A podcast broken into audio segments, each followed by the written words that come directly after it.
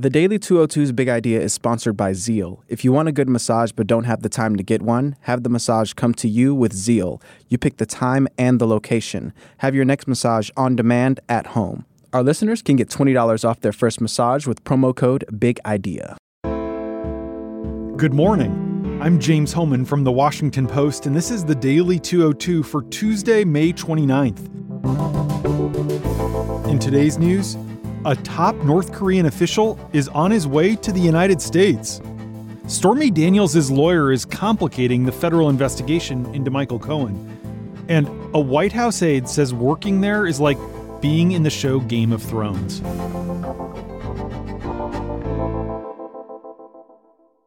But first, the big idea addiction prompts a congressman to retire.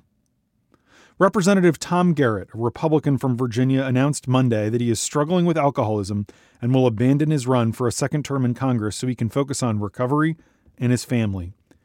Garrett, a member of the arch conservative Freedom Caucus, is the 48th Republican to retire or announce they will not seek re election to the House this year.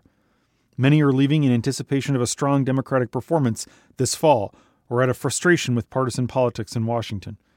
Garrett was facing a robust challenge from his Democratic opponent, journalist Leslie Cockburn, who had raised more money and had more cash on hand than he did. On top of that, in recent days, several unnamed former staffers have accused Garrett and his wife of mistreating them and others who worked in the congressional office. But in a statement videotaped in front of the Virginia State Capitol in Richmond, Garrett said his departure from politics was spurred by his long struggle with addiction. I've never been a candidate for office and lost, and I won't.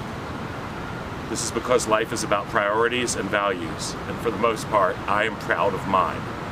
But there's one area where I haven't been honest. The tragedy is that any person, Republican, Democrat, or Independent, who's known me for any period of time and has any integrity, knows two things. I am a good man, and I'm an alcoholic. This is the hardest statement that I have ever publicly made, by far. It's also the truth. With this in mind, not for fear of losing or for lack of love for our great nation, today I am announcing that I will not seek re election. Garrett is an Army veteran, a former Commonwealth's attorney, and a state senator. He's 46 years old, and he said last night that people have been warning him about his drinking problem since he was in his 20s. His announcement caps a week of turmoil his chief of staff resigned last Tuesday. Then there was an online news report last Wednesday that Garrett was thinking about dropping out. Then on Thursday, the congressman held a rambling news conference to announce that that story was fake news and that he was planning to run again.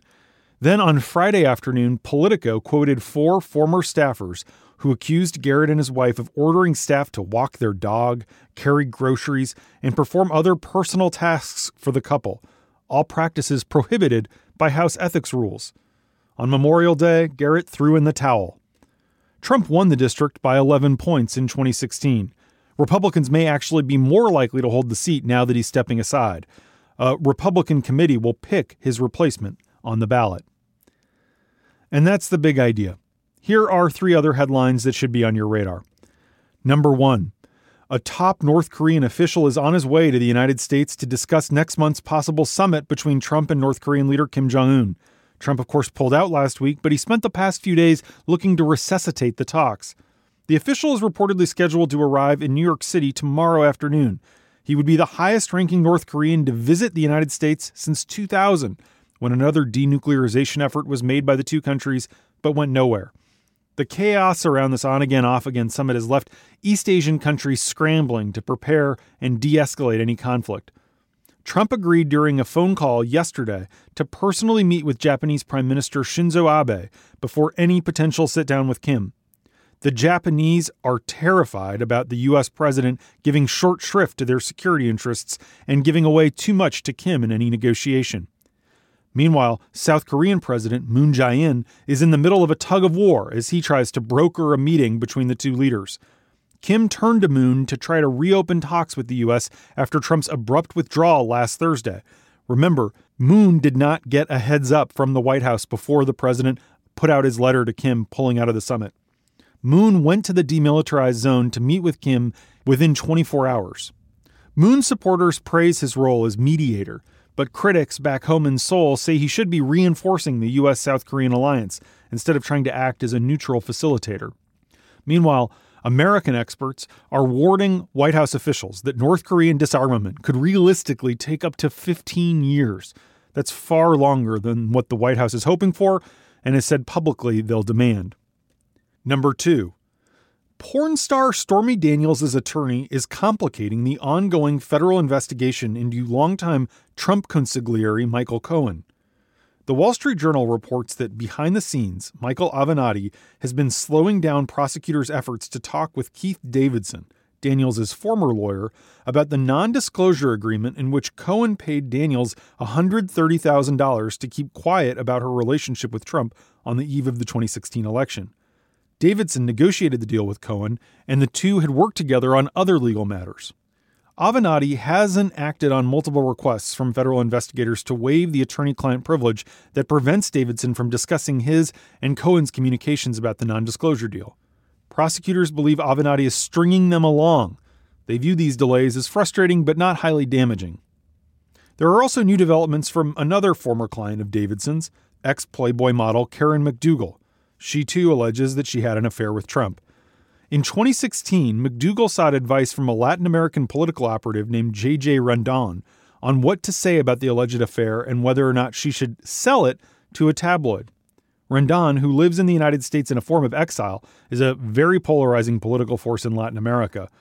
He's involved in an underground marketplace where secrets about the rich and famous are a form of currency. Number three, in his second year in office, President Trump is unofficially performing the jobs of many senior staffers, including the still vacant role of White House Communications Director. In fact, Trump continues to tell people that he plans to keep the job indefinitely unfilled because he can do it himself.